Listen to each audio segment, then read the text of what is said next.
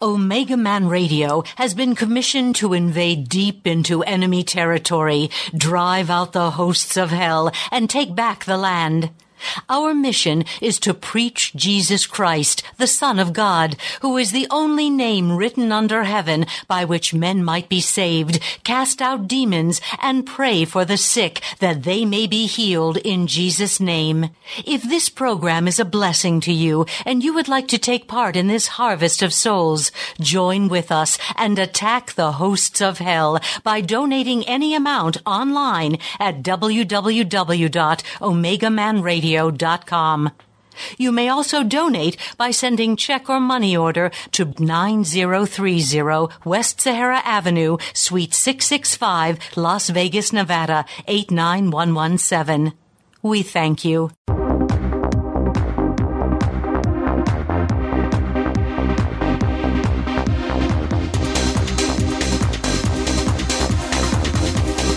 Are you ready? Ready to take a ride? Grab your coffee and strap yourself in because the show is about to begin. From the front lines of America, Babylon, and transmitting worldwide on the internet and satellite, you are listening to Omega Man Radio Network with Shannon Davis.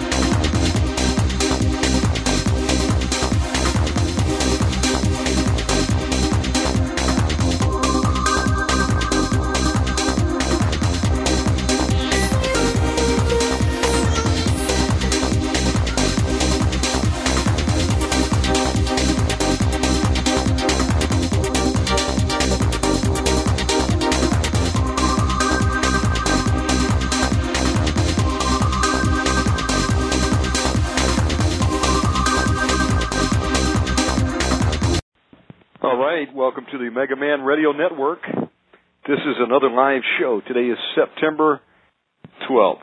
Today's Saturday or Sunday? I think it's Sunday. Shows you how many shows I've been doing. We did six hours of programs last night. Wow. Me and Anthony Hilder were both uh, falling asleep uh, when Rando the Mando jumped online and uh, woke us up.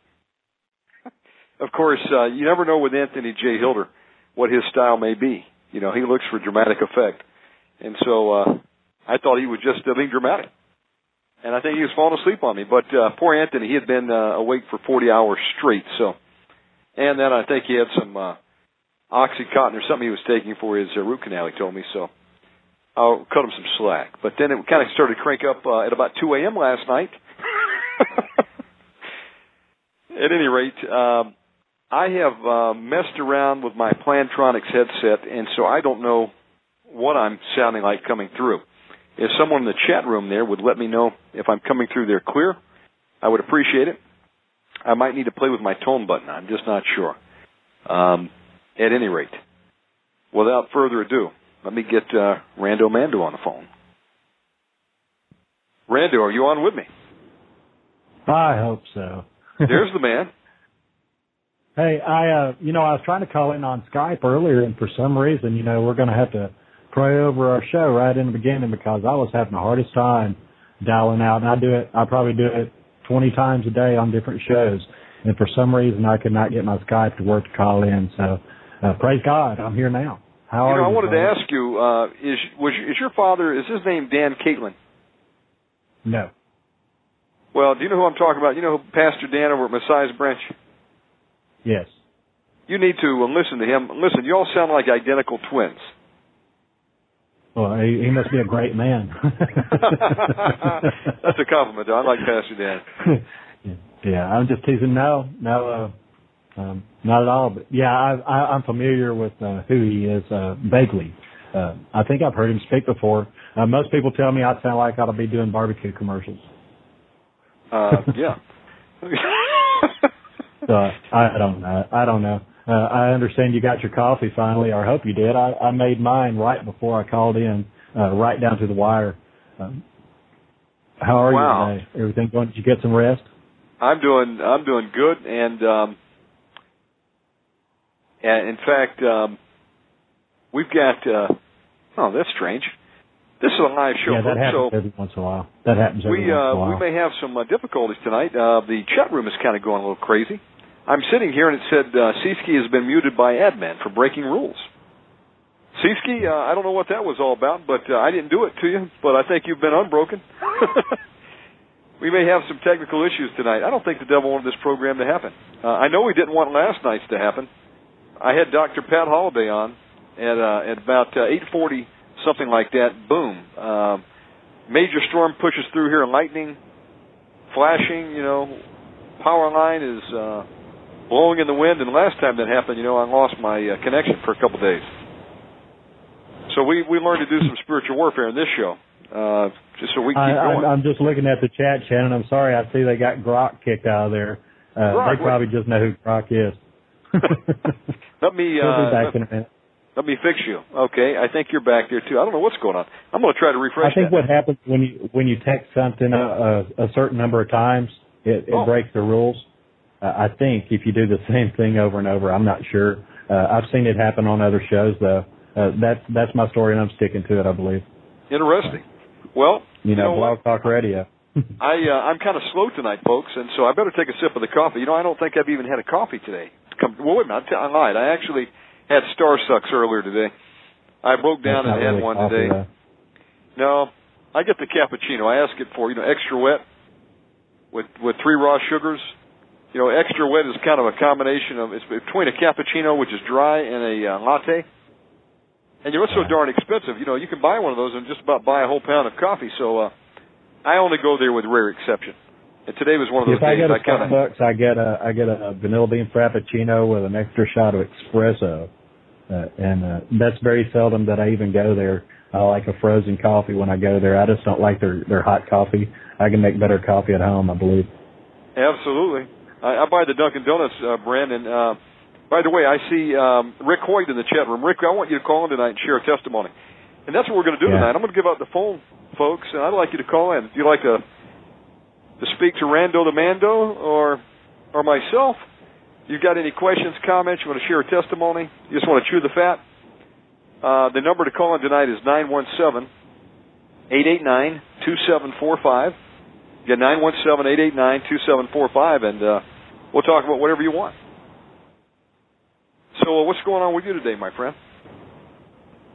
You know, I've just been jumping around uh, Blog Talk for a little while. I got up this morning. Uh, you know how it is when you host a Blog Talk show, bro. And, um, there's always something to do. Uh, get your things lined up, and I don't even have a show scheduled for the day. I was answering emails from yesterday from folks that uh, uh, that were interested in some things. I've got something that I'm putting together. I'll go ahead and mention it on your show, so you guys can be thinking about it. God's really laid it on my heart lately that we need to be doing some intercessory prayer. Of course, that's what you talked about on your show last night when uh, Sister Pat was on. But uh, he's really laid it on my heart that we need to come together and and do like the king of Nineveh did when Jonah went there. You know, he said, uh, "God's going to destroy you," and uh, the king of Nineveh put on sackcloth and ashes, uh, put his old good robes away, and told everybody in this country do the same as me. And God stayed his hand. So um, even though what's going on is prophecy, and we see the things that are coming at us, we can still. I believe God answers prayers. So uh, if uh, keep keep in track with that. Uh, uh, Shannon, uh, Omega Man is going to be there. Uh, some other invitations that I sent out. If you haven't got your invitation, don't worry about it. I'm sure I'm going to get you. We want as many men there, guys, uh, as we can have. Of course, girls show up. Uh, BAMS is going to be doing a show just like this, uh, girls, for, for you, uh, for, to do some intercessory prayer for you guys, you know, just, um, it's something God's put on my heart be prayerful in it. Uh, pray that God gives us direction in it and that He blesses that. Uh, as a matter of fact, Shannon, if you don't mind, uh, I'm going to open for, with prayer real quick because God's put a, a, a word on my heart that I want to share with the listeners. And then uh, after prayer, if that's okay with you. Amen. Let's start the let's start it off right. Go for it. Lord Father in heaven, we're just so grateful that you let us come here each time to Shannon's show and fellowship in the chat room. And sometimes we laugh, Lord. Sometimes we cry. Sometimes we just uh, we're in awe at the information that we're getting from the guests that Shannon has on. And, and thank you, Lord, for for the the blessings that you've given him and the abilities and the talents that you've given him. And and thank you, Father, for him uh, being the kind of servant that he's willing. Uh, I, I see there's a lot of people in chat rooms, uh, the same people in chat that are so uh, so loving you, Father, wanting to know you more. And I just ask that you reach your hand out and bless those, Father, that are after your heart. Uh, pour out your uh, mercy on them. Show them their strength. Give them, give them strength, Father. Send your spirit to them. Give them peace. Uh, we're under spiritual attack, Lord. We ask that you surround us with your angels and put a ring of fire around us, Lord, and keep us protected from those attacks and help us uh, know how to defend ourselves, Father. And I just want to thank you for Jesus and thank you, Jesus. Thank you for coming and saving us and, and uh, just washing away those sins and, and and thank you for that Holy Spirit, Father. And go with us as we go into the show. Give us the right words. Uh, search our hearts, Father. Give us the right hearts. And if there's any way that we can lead someone to to you, Father, and to Jesus, we ask that you give us those words and, and the right spirit to do that and encourage each other uh, in your word, Father. In Jesus' precious name, I ask these things. Amen. Amen. And, and what I wanted to share, Shannon, you know, uh, I'm just like you. Every day I get up, I, I, um, I thank God for for waking up. When I take my first breath, I get out and I I try to uh, uh, pray protection on my house and my family and and my possessions, and then I I do what everybody does. I go through brushing my teeth and the whole rigmarole. I get my coffee going, and then um then I I sit down once I get awake and open up God's Word and get my word for the day. And the word for the day that I opened up, and, and it, you know, it's ironic. We've always talked, or it's not even irony. We, it's, I'm amazed at how this happens, but it always happens when I open up God's Word. It's Isaiah chapter 24. And I'm just going to read a few verses of it just so you'll know exactly what God put on my heart today. Behold, the Lord maketh the earth empty and maketh it waste and turneth it upside down and scattereth abroad the inhabitants thereof. And it shall be as with the people, so with the priest, as with the servant, so with his master, as with the maid, so with her mistress, and as with the buyer, so with the seller, as with the lender, so with the borrower, as with the taker of usury, so with the giver of usury to him. The land will be utterly emptied and utterly spoiled. The Lord hath spoken this word. The earth mourneth and fadeth away. The word languisheth and fadeth away. The haughty people of the earth do languish. And I'm going to stop right there. And guys, I encourage you to pick up God's word and get into uh, Isaiah a little bit, especially uh, chapter 24. God put that word on my heart because what's going on, I believe, Shannon, uh, the things that we need to be uh, prayerful about, the things that are going on around us, we need to open up our eyes and take those blinders off and stop believing what we see with our eyes and start looking around with our spirit's eyes. So I just wanted to share that with everyone, guys. Uh, I, I got my fix now. I got my Bible fix for the show. uh, I want to encourage you guys if if you need prayer, call in and talk to Shannon or myself. Uh, if you've got something going in your life you just want to share, or if you um, if you're filled with the Holy Spirit, or if you've got something you want to impart on us, throw that in there too. That's what we're all about. The lines are going to be open, and uh, I encourage you to call in. Uh, we we want to talk to you. Back to you, Shannon. Amen. Uh, we're here for whatever your need is tonight. We'll pray with you. You need deliverance. You need healing. You have a special request. Uh, just want to share a testimony. You just want to chew the fat. I don't know where that came from, unless it was the Eskimos. Well, where I think they were eating, they were chewing well blubber.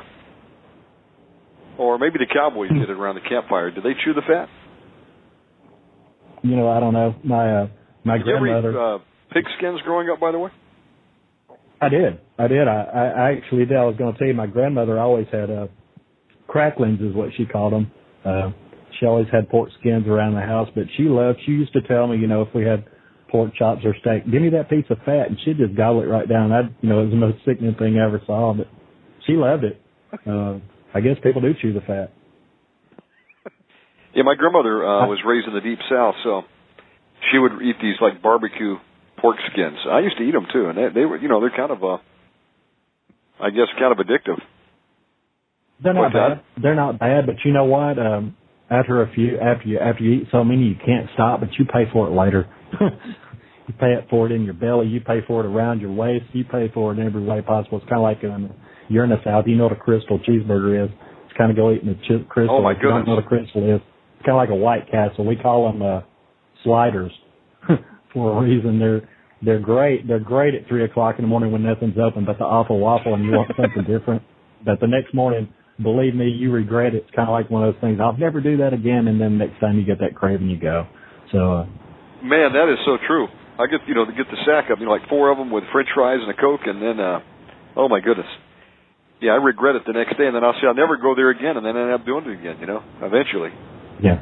Uh, but Well, you know, they pork. ought to have they ought to have more restaurants open, uh, more restaurants open in the in the morning where I am. I live in the I live in Panama City, guys, and uh, the only thing that's open that time of the morning usually is a place called Quorums. There's a few of them in town. It's kind of like an omelet house, not bad, not great, but you Sort of like the Waffle House? Better, it's better than nothing. It's a lot like the Waffle House. Um, you know what? A Waffle House is good. I like them scattered, smothered, covered, chunked, diced, and topped. and in my hash brown. Um, Waffle House, you know, uh, is, is pretty good. Uh, they're not as good as they used to be, I don't think, but uh, what is. You know, I used to love McDonald's too, and now every time I even look at McDonald's, I just want to. Uh, I don't. I, you know, I, I can't even think it. I can't even think eating it. I used to love them, and I'm not talking bad about McDonald's, guys. If you love McDonald's, go for it. But I can't do that anymore. I just can't. I don't know if I'm just. I don't know if they changed their recipes in these restaurants, or if I just got old and my taste buds changed.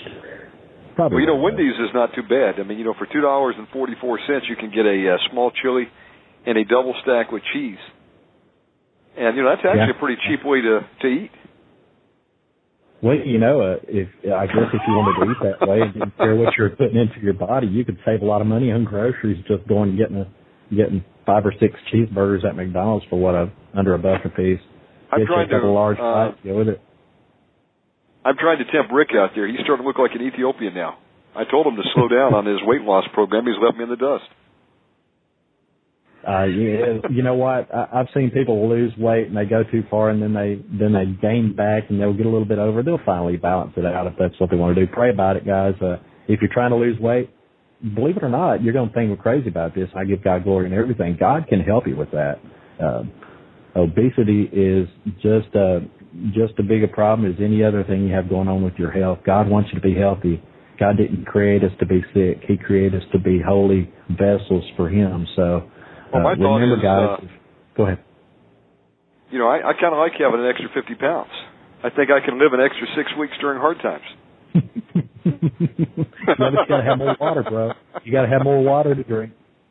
So, I'm uh, packing it on like a camel. You know, I can I'll live an extra couple extra months.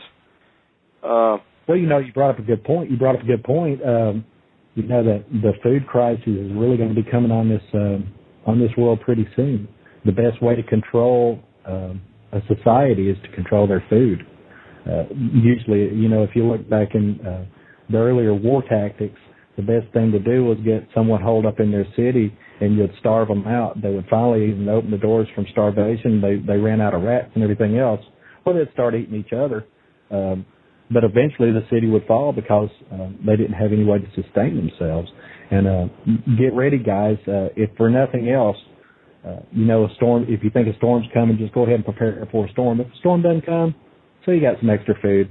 Give it to the church. Give it to a, a food room somewhere. Uh, there'll be a ministry for it. There's not going to be anything wrong with you going and buying food right now and storing up.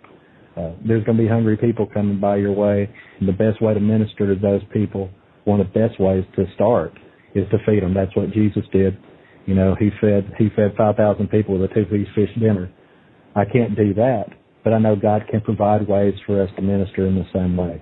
So be prayerful about that, guys. And I just wanted to encourage you since we talked about food. You know, Shannon, we love food. Uh, I'm all about some good eating, but uh, it, it's we know how to eat really down here in the south, don't we? I mean, Yeah, it's uh, yes. Eat, fried eating chicken, mashed potatoes. You know, great. I was raised Southern Baptist. I was raised Southern Baptist. Uh, of course, I'm not really associated with with any denomination now, but uh, I was raised Southern Baptist. My wife was raised First Assembly of God. So I used to tell people, if we want to go eat, we go to my church. If we want to go out and dance, then we just go to hers. I believe cannibalism's coming to America. I really do. And if you Yeah, live down here in the uh, the deep south, you know, um, sometimes I look at people and they look at me and I wonder if they would eat me if they got hungry enough. You know, you see some real well, heavy you do have people extra down fifty here. pounds there. You do have an extra fifty pounds there. You might look really appetizing. Rick might have the right answer. uh, look thin and and don't have any meat on your bones.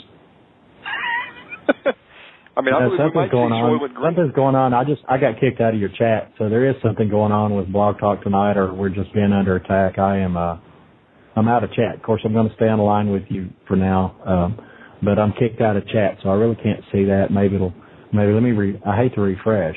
Yeah, just refresh. Uh, Yeah, let me try to refresh and see. That'll work. And if you'd like to call in tonight, um, help us out. The phone number is nine one seven eight eight nine two seven four five. If you've got a testimony or something that's on your mind you'd like to talk about, uh, we've got the ability to take 500 calls, so uh, call on in. But no, um, I wanted to clarify something though. We've talked about uh, what should a person do to prepare for these hard times that are coming, and uh, maybe I was uh, not clear enough. But just to correct it, I wanted to say uh, I do believe Rando, a guy needs, I mean, a family needs to uh, do what they can do. And you know, if God has blessed a person with the ability to uh, put back some food, I'm all for that. Um, I've done that over the years as I've been able to. And uh, you know, again, uh, when hard times come, uh, it'll buffer it a little bit. You'll be able to live on it for a while. Now they could, you know, the government could um, say anything over a week's supply of food is hoarding, and they could take it away from you. Well, if they take it away, then so be it. Um, you know, that someone might try to take it away at gunpoint. That's a possibility too. But you've got to do something. And uh, having done all stand, and I believe that's just being prudent. Uh, you know, Noah had um, the ark he built.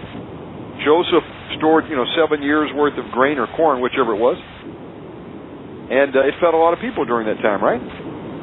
Mm-hmm. You So, so um, mid drink of coffee there, bro. You know, I mean, uh, so what do you do to prepare? Um, and how far do you go? Well, it just depends. Um, you know, pre- if you're able to prepare, prepare for you, get some extra. That way you can help your neighbors out, your family, your friends. Everybody can buy a bag of rice, I would think. You know, you might have to sacrifice some um, eating out a little bit. Buy a bag of rice. Buy some tuna. Um, when you look at canned meats, there's not a lot of options unless you want you know, want canned tuna. There is a little bit of chicken, spam. I don't know. That's an option. But uh, I did find this uh, ground beef. It actually will last five years. I think it's called Yoder's ground beef, and uh, they pack it in uh, some grease, and it's like uh, maybe a pound and a half per can. It costs like five or six bucks, and you know you can make spaghetti out of it. You can make a hamburger. You know the important thing though is high quality protein. There is no doubt about that. So you got to get it somewhere. And uh, you know if you don't like uh, canned tuna, then maybe you're just going to have to eat beans. But you know, beans and rice will go a long way. Uh, you will not starve. I'll put it that way. It may not be a steak dinner, um, but you can store it for a long time. And what I did is I started taking and um, I would go down to like Home Depot and I'd buy a five gallon um, plastic bucket, and then you get some like uh, real heavy duty um, plastic bags. You throw a couple of oxygen absorbers in there. You, you pour the beans or rice in there tie it up with a, a cable tie, drop it into the bucket, and then put a couple of oxygen absorbers on that and seal it up. And what I'm talking about are little called Mitsubishi, oxygen absorbers. You can buy like a pack of them, like a hundred of them for ten dollars. And immediately on contact with the air, they just start absorbing the air. You can buy them off of uh, HoneyvilleGrains.com. That's one place that sells them. So what we would do is we would just, I would buy like a 50 pound bag of rice or beans, put them in these buckets, seal them up to the top, throw in some oxygen absorbers, and uh, that's the best method I had. You know, some people use dry ice. I just never have used that. Uh, that's probably the best way to do it. You will probably get weevils at some point in time. We I bought uh, some bags, and you know it would get the weevils, and you know the the bag would start moving by itself. And uh, you know, but uh, hey, I think that uh, something like that's good. Um, I recommend buying Emergen-C. Um, that's a, that powder drink, Rando. You can get. They have like Super Orange, and it's a one gram of full spectrum vitamin C, and you pour it in the water, and it makes it taste like orange juice. They've got different flavors, but you know, one of the biggest problems during famine and hard times is people get scurvy. That that was what Yeah. happened to the sailors on the ships. You know, they would uh, they get scurvy, and so they found out if they threw in some limes on the voyages, Yeah. they'd get a little bit of vitamin C, then their teeth wouldn't fall out, they wouldn't get the rickets and stuff like that. And that's why they call them the limeys. Well, you know, if you can get uh, one of these little vitamin C packets, you may not have anything else to drink but water. Well, it'll flavor the water, and you get your vitamin C for the day. So, and it's not very expensive to do. You can get like a box of like a 30 day supply, maybe for like seven dollars. So, you know, I think think about 30 days. Just sit down and figure out what it would take to feed you and your family for 30 days on something bare minimum. You know, rice, beans, maybe some tuna. Maybe you can be more creative than I am. But I'm thinking about things that can store for a long time. And um, go for 30 days. If you can't afford it, try for a week. You know, and um, get some water purification, like maybe a Katadyn water filter. Uh, at one yeah. time, brother, I was all I mean, I was hardcore. If you had seen my basement, it looked like a uh, a grocery store. Uh, at that time, I had resources. Now I don't. And uh, when I moved, it all had to go. But I mean, I had like 55 gallon uh, blue buckets, and I mean, I was I, I went so far as I had them on these. Uh, movable carts, and I probably had 20 of these, so I literally had uh, 1,000 gallons of water in my basement. People thought I was nuts, but I said, hey, what are you going to do without water? You know, you'll die. So uh, water is very heavy, you know. I think one pound weighs, uh, what, seven, eight, one gallon weighs like pounds. seven, eight pounds? Eight so I had these things filled up. It was like 400 pounds. You needed a cart to move them, and uh, I filled them up to the brim, and you know, you may want to put a little bit of uh, Clorox bleach in there. There's instructions for doing that on the internet, but I was prepared. And uh, I unfortunately can't say that about myself now, but uh, you know, if if I can do something, I want to do it because uh, you know God does want us to take care of our families. If, if we don't take care of our families, we're worse than an infidel. It says so. You do what you can do, and if you can't afford anything, then you're going to need to trust God. Um, we'll all be trusting God before it's over with because whatever you're going to take into the wilderness, it'll probably run out you know, just as they left the Israel when uh, they did the Exodus, Moses let them out. You know, they hauled things on their backs, but after about three days, their supplies ran out, and they had to trust God for manna from heaven and, you know, divine protection. I believe He'll do that for His saints in these last days. But, you know, there's nothing wrong with preparing. Again, um, give it away. If hard times don't happen anytime soon, and the food's getting ready to spoil, you know, there were people during Y2K who lived off of it when they lost their jobs. So I think it's prudent. And um, I remember when I had 35 cents to my name and I just lived off ramen noodles. I did that for about six months. I could buy four for a dollar. Well, I wasn't getting enough protein, but I didn't die, and that's the point. You don't want to die, so uh, anything's better than nothing, even if you just buy four ramen noodles for a dollar. I've I've eaten ramen noodles so many times in my life. I'm not going to eat them until I have to, brother. I'm just not. I, I there was a time in my life, uh, actually when I first moved to Panama City, my wife and I were so broke. There were days that we were uh, sharing a honey bun or sharing crackers and peanut butter. And we'll get into that on the ISAF show next Sunday. I'm going to be giving my testimony on his show next week if you want to tune in and, and hear that exodus of my life.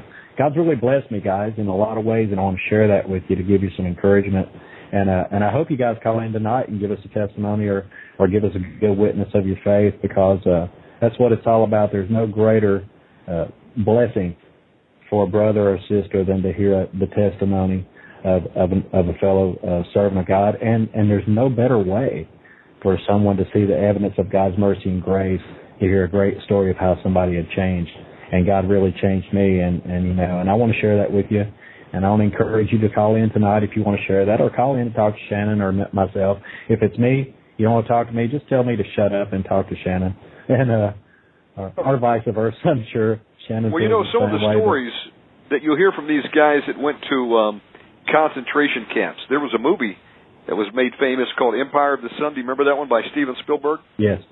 And yes. they had a young actor on there who later became um, uh, Batman. What's his name? Um, I'm sure some Christian of you. Bale. Yeah, Christian Bale. Christian Bale. Bale. Well, there's a, uh, a, a certain point in the uh, movie. I think it's John Malkovich that says this. He says, you know, everything that you can do, even every uh, cockroach that you eat at this point in time, or grasshopper, whatever you can catch, rat, uh, anything that can keep you alive for another day, because there's been people who have, if they'd have just hung on, they were only three days away from being rescued or liberated. Right. And so anything you can do to extend life an extra day. But of course, folks, there is a time coming where it's going to be, um, you know, hey, you've done all you can do. may not be enough anymore. You know, then you've got some supernatural provision promises like David Eells talks about. You know, the time they, him and his whole family sat down, they had no food. And they just had an empty plate, and God impressed on his heart for them to sit down. They prayed. They, clo- they closed their eyes, prayed, and then they opened them, and they were all full. I said, whoa, that would be a pretty amazing miracle. Or the time they did have some spaghetti, and God kept blessing it, and they just kept dipping in, and it was just, it kept replenishing itself. Wow. I mean, you know, that's like the miracles from Elijah's day. I mean, uh, it can happen, folks. Um, so, you know, don't scoff and, you know, get, get angry at someone who does prepare. You know, otherwise put your money where your mouth is and don't even go back to the grocery store and just wait for God to send you manna. I mean, we shouldn't tempt God either. He does give us a brain, and He wants us to use some wisdom. And uh, you know, one time maybe He'll He'll put a uh, a Joseph in your family. Be the only person that uh, believes in preparing for the hard times, and it's that person's uh, taking action that saves the whole family. You know, you see that a lot word families. God, that's the word that God gave me yesterday. That's what I opened. The day before it was Psalms, uh, Psalm 18. So get into that one. That one will uh, twist your brain around that one. That'll help you out in your walk. But what I was going to say, guys, uh, you know, grab, grab your grab your four or five jars of peanut butter and some crackers, if nothing else. You know, oh yeah. there's going to come a time, even if let, let's just say, let's just say I'm wrong. I'll tell you what I'm not wrong about. I'm not wrong about the prices go, keep going up and up and up, and it might be even if food's available, it might be to where you can't afford to go buy any. Uh, get educated on what you can eat that's growing out in the woods or growing on a tree or under the ground. Be educated on what bug will kill you and what bug won't because, you know, believe me, say, I'm not going to eat that garbage. When you get hungry, I guarantee I've seen people eat some things that you would not believe when they're hungry. Uh, ask the homeless guy who's digging around in the dumpster for that, uh, two day old piece of bread or for that old sandwich or this or that. Uh, you know, people who are hungry will, will eat almost anything and, and, and, you know, I just don't want you to have to go through that. There's a better way. And I also believe, uh, I believe what Jesus told us in Matthew 24, you know, as it was in the days of Noah. When, when we take that in consideration, uh, God provided for, for his people in, in the days of the patriarchs and the days of the Exodus. He also provided for Noah and his family. He provided, um, you know, a lot of people say, well, what are we going to do when they turn the internet off, you know, or they, we don't have a communication system. You know what? God's had a communi- communication systems in place since the day that he created this planet. Uh, he's got angels that are messengers. He's got the Holy Spirit. He's got a voice that he talks to us with if we use our spirit ears and listen. Uh, you know, that the message that we're preaching now will still get out if we're faithful. Uh, what we, what God wants us to know and, and when he wants us to lead us, he'll lead us. Don't forget, guys, he's God. This is all his. He created it all. Don't think that God just can't have us be able to talk to each other in a way that we don't know. We really don't know what our, what our gift is. And, um, just get ready for miracles because if it was like it was in the days of Noah, there are going to be some great miracles and events happen, and you're going to be able to see it. You're in that time, you know. God did. God put you here for a reason at this time. You could have been born at any other time in history. You're right here for a reason. I think God's lined up people to stand up and be counted, and um, and I want you to I want you to be one of the ones that's counted. You know, you've got something special. Every one of you that are listening to my voice right now has a gift that God's given you whether you realize it or not. If you don't know who the Lord is, uh, come to Jesus. Find out what blessings God's given you, and uh, and let the Holy Spirit help you activate those things. Be washed in that Spirit. I, I'm going to encourage you guys. Uh, there, there's no better way to live. Believe me, I've lived uh, I've lived some low down ways in my life, and nothing compares to the joy that I have now through faith in Jesus. Uh, no other one can help me be safe from the from the enemy that's attacking me. You know, guys, there's covens right now around the world. I heard this on another show today, and I won't go into who the show was. But I, I've, I've been this has been revealed to me, and, and you too, Shannon. There are covens that are gathering around the world. Um, he said six o'clock. Um, whether it's Eastern Standard, Central, whatever, I don't know. Maybe it's six o'clock, all whatever their time is that coven is. Maybe they're just attacking us throughout the day. If you're having headaches, guys, if you're having itchy skin, if you are feeling depressed, if you're feeling um, unfaithful, if you're feeling anxious, if you're feeling lots of things that are not normal for you to feel, more than likely those are these spiritual attacks that are coming on you as God's people because they're going to just get harder and harder and harder. So I want you to wash yourself in the blood of Jesus and, and apply that blood of Jesus in your lives. Uh, cover yourself in it uh, through faith. Uh, perform self-deliverance. If you don't know how, get in touch with Shannon or myself or someone like uh, Dr. Holliday. We'll be glad to help you what I know. And, and my, you know, my knowledge is really limited, but I am aware that you know, deliverance is, is essential to our, our lives as Christians. You know, Jesus said, or, you know, they'll, they'll cast out demons and they'll heal the sick and, and they'll do all these things just like me and in my name. So that's how you'll know my people. We should be delivering people from, uh, from the fire. We should be pulling, we should be, uh, casting those demons out of believers and sending them to Jesus. We should be binding up those demons and, and working on the person and try to free their soul from hell. That's what we should be doing. We need to be proactive about those things instead of waiting to be attacked. Sometimes I just want to go on attack. You know, it's like this, everybody's really jumping all over this nutcase down there that's wanting to burn the Quran. You know, do I agree with him? I want to burn the Quran too. I'm just not going to tell everybody in the world that I'm going to do it. I'm going to make a big political uh, political statement out of it. But but I know what the Quran is, and and I know what that religion's all about. If you don't believe me, guys, go get you a Quran and read what it says about you as Christians. Can we be can we be equally yoked with with uh, Muslims? No, we can't. They're taught that they can't associate with Christians or any other faith, and that they can't even be friends with us, but they can put on the guise of friendship if it meets their needs. So. Uh, I think the issue there. You've got some Muslim friends out there, guys. Their their religion teaches them that they can associate with you and have nothing to do with you, but that they can uh, act like they're your friend. Read, you know, read the Quran if you don't believe me, guys. Uh, it's, it's amazing what you'll find in there. So should he burn it? Probably not.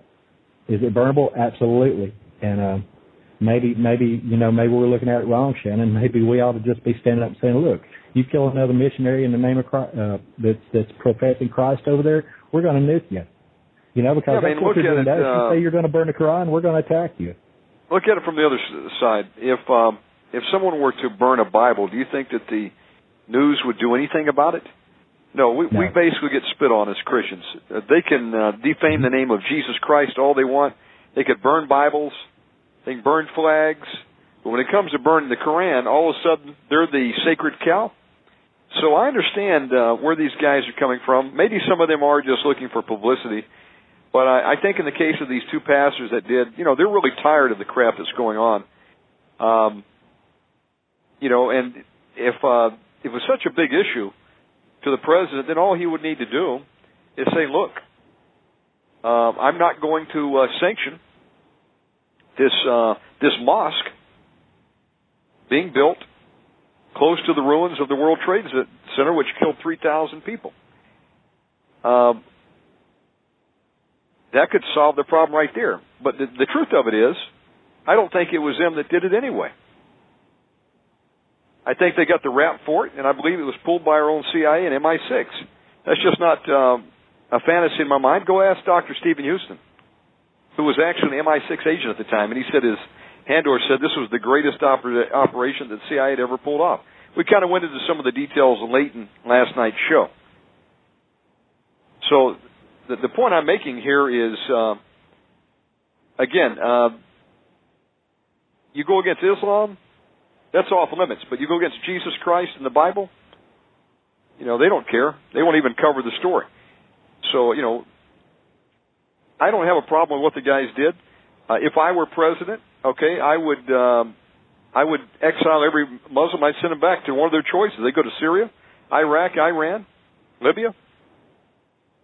There's plenty of places they can go. Saudi Arabia.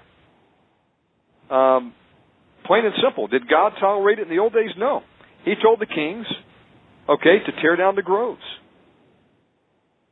He didn't uh, want them to coexist with other gods in the land. They were to drive them out. But, uh, you know, alas, that's just my fantasy. That'll never happen. And, uh, you know, if you believe what the Bible says, it's only going to get worse. And uh, Christians will become the new terrorists. We've already started to become that. how interesting it is that George Bush Sr., you know, gave the thousand points of light, the New World Order speech, and now the Department of Justice document, if you go read it up at Steve Quayle's website, it has a whole list of terms which they uh, call radical. One of them is anybody mentions the name New World Order now. Or anybody uses the Hebrew name of God, which is, you know, uh, Yahweh or Jehovah, depending on what you believe. You know, we got the Tetragrammaton, the YHWH, but I believe it's probably Yahweh or Jehovah or Yeshua for Hebrew, Jesus' name. If you say those, though, you know, you're a nutcase, and you're really on their watch list. I mean, there's a whole classification now. You know, people believe in the literal interpretation of the Bible. You're a terrorist, and you know they're not enforcing it right now, but uh, soon they will. I mean, I understand in Canada, if you even speak against homosexuality, you can be arrested over there. It's a hate crime. So uh, I wouldn't suspect that. Uh, I wouldn't doubt that they're going to pass a law that says you burn a Quran or you speak against Islam, it's a hate crime. But they won't add uh, Jesus Christ to the Bible that list. Just like the laws that uh, you and I have to abide for by don't apply to the illegal aliens. I don't even think that they have to be part of the new health care system or pay taxes. Yet they get all the benefits. Is that right? That that's right. They can. I, I think in most states now they can even get a driver's license here, and and uh, if you've gone to get a driver's license anywhere, especially in Florida, when I moved to Florida, it's like pulling all your teeth to try to get a license in Florida. You got to prove who you are in like five different ways, and uh, and if you just moved uh, to a place, how are you going to prove that you live there when you're just now getting all your things together? You know, you've never received any mail, so. Uh, but you know what? If you're an illegal alien, you can just walk right down there and plop down whatever information you want to give them. They say, well, "Here, here you go." Yeah, there's uh, it's a you know, double standard, talk my about friend. profiling. We're being profiled as Christians. Now you Yes. talk about racial profiling, and we are a race. Believe it or not, guys. If you're grafted into uh, the the nation of Israel, like I am, and like Shannon is, uh, through the through the righteous branch, or through the branch, through the Gentile branch, uh, we're grafted into that. So, you know, if you're if you're part of the the nation that I'm part of, we're stereotyped as Christians. We're stereotyped as Christians even by Jewish people right now because of these. And I'm going I'm going to go no, I'm going to get onto it, Shannon. I really didn't want to, but you know what I'm fixing to say. It's all these pseudo Christian preachers out there that are twisting God's word. I'm going to get mad, and forgive me if I do, guys. They're they're twisting God's word. They're telling people lies. They're they've got these Kundalini spirits that are controlling their worship services. These false manifestations, these lies, and people are just sucking it up like crazy. They're leading so many astray. You know what? I could see the Muslims coming. I know what they're going to do. They hate me. They tell me they hate me. I worry about the guy that's standing behind the pulpit, that pulpit pimp that's prostituting out the church. That's the one I worry about. He's the enemy. That's the that's the wolf in sheep's clothing that I worry about. The one that's leading God's people astray. Uh, yeah, I don't worry as much about the Muslims. I know they hate me. Uh, I know why they hate me. Uh, and I and I know their hate is based on a lie. That's the most pitiful thing about it. Shannon, my love for them is based on truth, the truth that Jesus Christ uh, imparted to me when I became a child of His. Well, you see, though, Uh, Randall, he became there, my priest. Go ahead. there are lukewarm Christians. There's also lukewarm Muslims because if they really believe everything they say, then the Quran dictates that they must kill you and I, Randall. You have to kill right. all the people of the book. You have to go hunt the Jew and Christian out from behind the rock and take their head. Don't tell me it's a religion of love. It's a religion of hate, folks. We don't, in modern days, go around and cut people's heads off because they're not Christians. Now, maybe the Catholic Church did. But uh, the point I'm trying to make here is uh, it is a religion of hate, and uh, it's just interesting. That's an interesting comment, actually. They're they're lukewarm in the Christian Church, even in Islam. but uh, Yeah. do they really do what they their their demonic Bible says? Uh, some of them do, and then there's there's others who don't. Uh, but I think Well, you you know, to be hot or you know. Shannon. How many people do you know right now? How many how many preachers do you know that are doing deliverance ministries? You, you can count them on uh, your digits, probably. Uh, probably under 50 in the world, if that many. Uh, that and and we're really doing deliverance ministries. Probably not even that many. Uh, but but it's one of the basic things that we're taught uh, in God's Word. So you know, I'm sure in every faith that you've got a few that are going to stand up and be the workers, and you've got a few that are just going to sit back and take the credit for it, and you've got a few that are just going to be ignorant of what the work is. They're just going to ride on the coattails of everyone else and hope that they do it okay. The other ones are going to believe, you know, I'm okay, you're okay, as long as you love me and I love you. Uh, we'll go have a fellowship dinner together and, and get our toes stepped on on Sunday, and everything will be okay. Because once you're saved, you're always saved. Well, that's well, not see, I think, guys. Uh, most people are lazy, brother. They they believe we can just it's okay. We can probably just coast on into heaven, folks. We may be in for a rude awakening. Uh, it says, "Straight is the gate, narrows the way, and few be that enter therein." Am I? Did I say that right? But you get my point. Yeah. Um, no, God is looking for a commitment. He can deal with you if you're hot or cold, and I believe if you're uh, you're cold, uh, he he knows how to uh, to work on you to get you back. But he hates uh, people who are lukewarm, straddling the fence. And um, God is the one bringing upon this nation what is happening right now. It's not any surprise to him. You know, he has vessels of honor and dishonor. I was talking to Brother Michael earlier at Salt Ministries today, and we got into a really good discussion, and it, it really opened my eyes to some things that, uh, you know, uh, God's in control. Okay, He's even in control of Satan. You know, He gives him so much rope to do his work, and he'll he'll even uh, use the devil um, and his demons to come against Christians if it's necessary. You know, he'll send a uh, he'll send a your enemy against you to carry out his judgment if you don't want to obey, just like Israel and uh, Babylon when they laid siege to it. What am I saying by that? No, I'm not saying that uh, God's behind evil, but He will allow it to work for His purpose. You know, if it's necessary, you know, he, he gives you and I the choice. What are we going to do? But um, pretty soon, he's going to be turning up the heat, I believe. Well, so people are going to be forced to Let, make a decision, out in layman's terms so we all understand exactly what's going on. If you do something that your father told you not to do, then you're going to get in trouble. You may get to go to the, you may just get a, a stern talking to. You may get sent to your room. Uh, yes. You may be grounded. Uh, and and then it's all your punishment's over. and You're going about what you're doing. If you do it again, your punishment's going to be a little stouter. You know. Yes. Uh, you're the punishment's going to uh, face. You know because your your father wants you to learn. Well, you know what? After a while, a good dad is going to pull those britches down and tan that hide. And and that's what God is getting ready to do to His people, guys. God is getting ready to pull our britches down and just tan our hides because He keeps telling us look, I'm telling you not to do these things. All you got to do is do this and not do this. But we just keep on following our own ways. We keep on deciding what we want to do and forget about what God, we want to do these things and, and hope daddy doesn't catch us. Let me tell you what, guys, and you know this if you've got kids, you know this from the time when you remember your little kid, daddy knows everything. you know, no matter what you do, your parents know, and God knows everything that you're doing. He sees your hearts. He reads your hearts he knows your spirit. He knows what, he knows who loves him.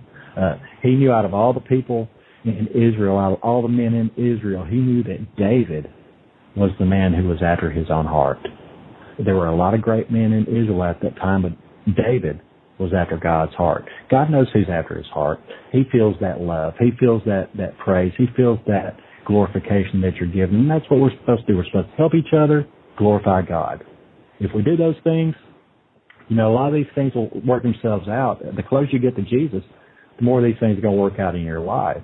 And I encourage you to become more spiritual in these last days. I encourage you to be more educated. Education is not going to change a man in itself. Only Jesus can change a man. But you need that education. You need to get in God's Word. You need to go with that handbook that He's given us and read it. It's going to tell you what you need to do, folks. It's going to tell you exactly what you need to do. God, you know, God didn't hold any punches. He told you what's going to happen. He gave us examples of things that are going to happen to you through punishment. Look at all the great people in the Bible that did great things. King Saul comes to mind. He did everything that God wanted him to do in the beginning. Then he got haughty and proud, and it was about me, me, me, me, me, right to the point of even going to a witch in the end to try to bring the spirit of Samuel up. And he did, and Samuel just put him down. And it wasn't long after that that Saul was dead. Uh, my point to that is, guys, don't believe just because um, you you you've trusted in Jesus and you have head knowledge of Him at one time in your life, that you're no matter what, that you're always okay. That's something you got to continually work on. Something you got to continually do to stay in God's grace is to be graceful. You've got to be you've got to be graceful in the way you do. You got to be meek and you got to be humble. But I'm not saying being a wimp, you know, because God doesn't want us to be wimps. He wants us to be soldiers. He's calling us to war. He doesn't want wimps in war. Do you want to be a private digging a ditch? Do you want to be a sergeant that's uh, carrying out the uppers orders? Do you want to be a general? God can make you whatever He wants you to be and whatever you want to be if you just have enough faith in Him. And it's all about faith, you know. Uh, uh, you know, Randall. My, uh, go ahead. Nothing is going to catch God by surprise in these last days. Nope. Not one thing. Because if you believe that God is omniscient, means He knows everything. He's omnipotent. He's all powerful, and He's omnipresent. He's everywhere at once, and He created everything that was made. It's not the devil who's got the upper hand. It all works for God's purpose. You know, Job understood that. You know, he's uh, just gotten the news that all his uh, children died. They were eating together and the roof fell on their heads, crushed them. You know, he's losing everything. And he's sitting out uh, probably on a, a blanket. And he's uh, scraping the uh, the sores off of his body, probably cancer that he had, with pottery shards. And the you know the dogs were coming up and licking his uh, his sores. And his wife said, "Why don't you just go ahead and curse God and die?" And he knew God was in control because he says, "Though God slay me, yet will I trust Him." And uh, what happened? You know, we know you know the story. Satan petitioned God. He gave him a challenge. He says, "You know, things are going great. Job is praising your name right now when everything is going good. He's a wealthy man. He's got seven kids. You know, got a great wife. He's just, he's just rich. But to take it all away and see if he uh, still praises you. Well, God removed his head, hand of protection. And he said, you know, do whatever you want to do, just don't take his life. Well, he took the life of all his kids. Satan did. And smote him. And his wife said, curse God and die. And uh, Job knew that uh, the only way out of it was to trust God. You know, God was still in control, just as he's in control today. And I believe that what's coming on this country and what's coming on the world is part of God's plan. It's not something that's, uh, you know, got to happen. I believe it was part of God's plan. And, you know, I have to keep in perspective that um, regardless what's going on down here, life is just a vapor. Most of us don't hit 70 before we kick the bucket. But we've got an eternity at stake here. And I believe this is a test run. God is looking to see who who he's going to take into eternity with him. Who's worth it? You know, if if we have uh, had what had six thousand years since the time of Adam to now, if that chronology um, right is about 6,000 years. About 6,000 you know, years. It's just a, bl- not even a blink of the eye in eternity. Know, because God sits outside of space and time. And so, you know, it's a test run. And so uh, He gives you, you know, maybe 70, 80 years on average. And you've got two choices. You can you can spend it here, or you can uh, say, you know what, God, I, I would rather uh, forfeit this uh, temporary pleasure down here for an eternity with you. I'm willing to be obedient. We can be in rebellion, and uh, then it's over with. So uh, you know, I start uh, I start getting worried, and I wonder if my life amounted to anything, and you know, you know, try to keep up with the Joneses and all that. You know, folks, it's all vanity. The only thing that matters is, are you doing what God has called you to do? And if you're doing that, you don't have to have any fear because the safest place to be is in the center of God's will. Your best chance of surviving what is coming is to say, God, what can I do for you? And get busy about it. It doesn't mean that we're not going to go through the fire. In fact, judgment comes first in the house of the Lord. If the righteous scarcely be saved, where the sinner and the ungodly appear. But look, folks, it doesn't matter what they can do to the body here. It's all temporary. What's at stake is your eternity. And if we miss it and we don't make it, and we get cast in outer darkness like Elizabeth Devonpure shared her testimony, you know, you're alone. There won't be any uh, family, friends. You won't be having a party down there. You'll be alone for eternity. We can't even comprehend how long that is. It never ends. Torment. Away from God. You want to sleep, but you can't sleep. You want to take a breath of air, but there's no air to breathe. You'll feel everything that you're feeling here, probably intensified a million times. And then there's the torment that comes along. And I have to wake up and say, God, have mercy. You know, not everybody makes it, Rando. You know, a person can't come to God unless the Holy Spirit draws them. And I tell you something Absolutely. that I can't get my hand around is, you know, God doesn't call everybody. Uh, thank God that uh, if you know the Lord Jesus Christ and you've been convicted of your sins, or maybe you don't know Him, but the Holy Spirit's convicting you right now, that means you've got a chance. Praise God that God has given you this opportunity because not everybody gets the opportunity. I mean, if that's what, what the Word says, you can't come unless the Holy Spirit draws you. I don't believe He draws everybody. That's just my personal opinion. You know, why did uh, Pharaoh have his heart hardened? You know, several times I I'm think sorry. he was ready if you to heard that, go. if you heard that, Shannon, I had to refresh. And folks, I I don't have uh, some great volume, so I hope I'm not screaming into your ears tonight. But what I'm saying here is God is sovereign. You know, when we get to the point where we want to judge, say, well, that's not fair, God, that you wouldn't save everybody. Where were you when the universe was created? Is what he asked Job. You know, all I can say is uh, give God the the praise. If uh, if you believe in Him or you're you're being convicted to come to Him now, because I don't believe everybody gets that chance, my brother. And I I praise No, God every don't- I I wasn't don't born in a Hindu family because uh, there are millions of people dying every day, my friend, lost in eternity. And if God has called you, then you have an obligation uh, to accept that call. Says many are called, few are chosen. You know, God is going to He's going to sift you.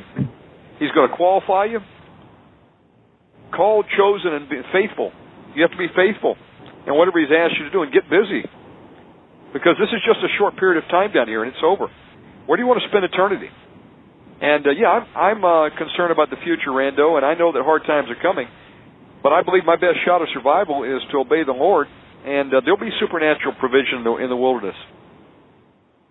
Yeah, I believe so too. You know- and, and you you said something a minute ago, Shannon, that that just jogged something into my head.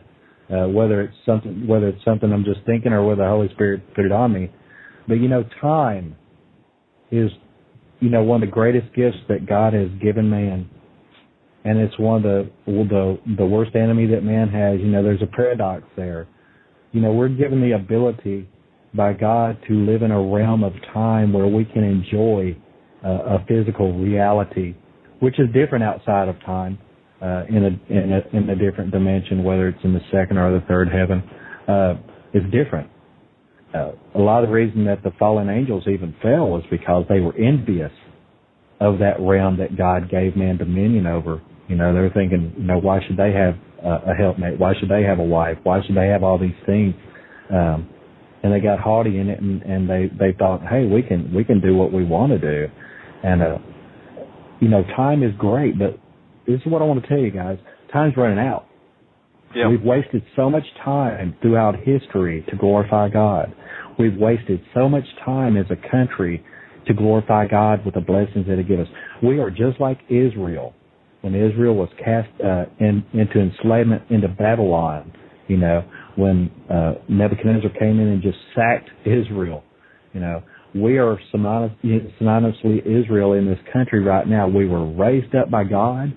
We were blessed in so many ways with a golden cup in his hand.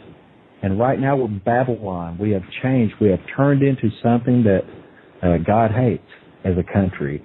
And that's a bunch of cold people, or a bunch of lukewarm people, I should say, uh, under the guise of God. You know, uh, we're, we're taught in the Bible they came out from us, but they were never of us. You know, uh, like you said, straight is the gate, but there's you know, it's easier for a camel to get through the eye of a needle, needle than it is for a rich man to get into heaven. There's a lot of uh, so-called Christian brothers and sisters out there that are setting on mountains of wealth, and their brothers down the street, their sisters down the street are starving, or they just lost their job, they don't have a home, they can't pay their bills. That's wrong, guys. You know, we're taught uh, if if a man asks you for your coat, give him your cloak also. Give That's him right. Leave some. When you glean the field, God commanded. When you when you glean that field, you leave some for the person who's coming through that they got something to eat. Don't take everything. Leave something for someone. Now, on the same respect, you'll see these guys now. They'll be out drinking and this and that. And they'll take a drink. This one's for me, and then they'll pour some on the ground and say, "This one's for my homie." Guys, that's that is so wrought in evil. You know what they're really doing. They don't even know what they're doing. They're giving a drink to that demon. They're pouring it out to their homie into the ground. You know what I'm saying? And you you catch me on this because this is something the Holy Spirit revealed to me, uh, Shannon. You know you've talked to me a lot. Uh, some weird thoughts come in my head through the Holy Spirit, but that's exactly what they're doing. They're pouring out a drink for that for that whatever they're worshiping, whoever they're drink offering. It sounds like. Yeah, it's just like a drink offering. Uh, you know, and the ground cries out for that. And I think portals are opened by that. And there's so many things we do, actions that we do ignorantly in our life that open up so many doorways for demonic uh, entrance. Uh, you've heard me say this just a, a week or so ago, Shannon, when we were talking on the phone. Uh, I believe something's a little strange. You may have heard somebody say this. I don't know if you have or not. You know, if if uh, we are God's house, okay, Jesus said, uh, I'm, I'm going to prepare a place for you, a room for you in my dad's house. I'm going to go get it ready. I'm going to get ready. In my father's house, there's many rooms. So if on the day of Pentecost, when the Holy Spirit was poured down on man, and we believe in the Trinity, and we believe that Jesus is God, and He came uh, to earth and became flesh and dwelt here. We believe He went to heaven after He died on the cross and was raised from the dead. He went to heaven to the right hand of the Father and he sent the Comforter, the Holy Spirit, on the day of Pentecost. If that's the case, and the Holy Spirit resides in us, and we know that the Holy Spirit is God, then we are God's house. Our bodies are God's house. If there's many rooms in our house, you know, that means to me that there's a lot of rooms that are unoccupied if I'm not full of the Holy Spirit. And something else can be lurking in some corner of that room if I don't go through it and sweep my house out the dust is going to pile up and anything could be lurking or hiding in there.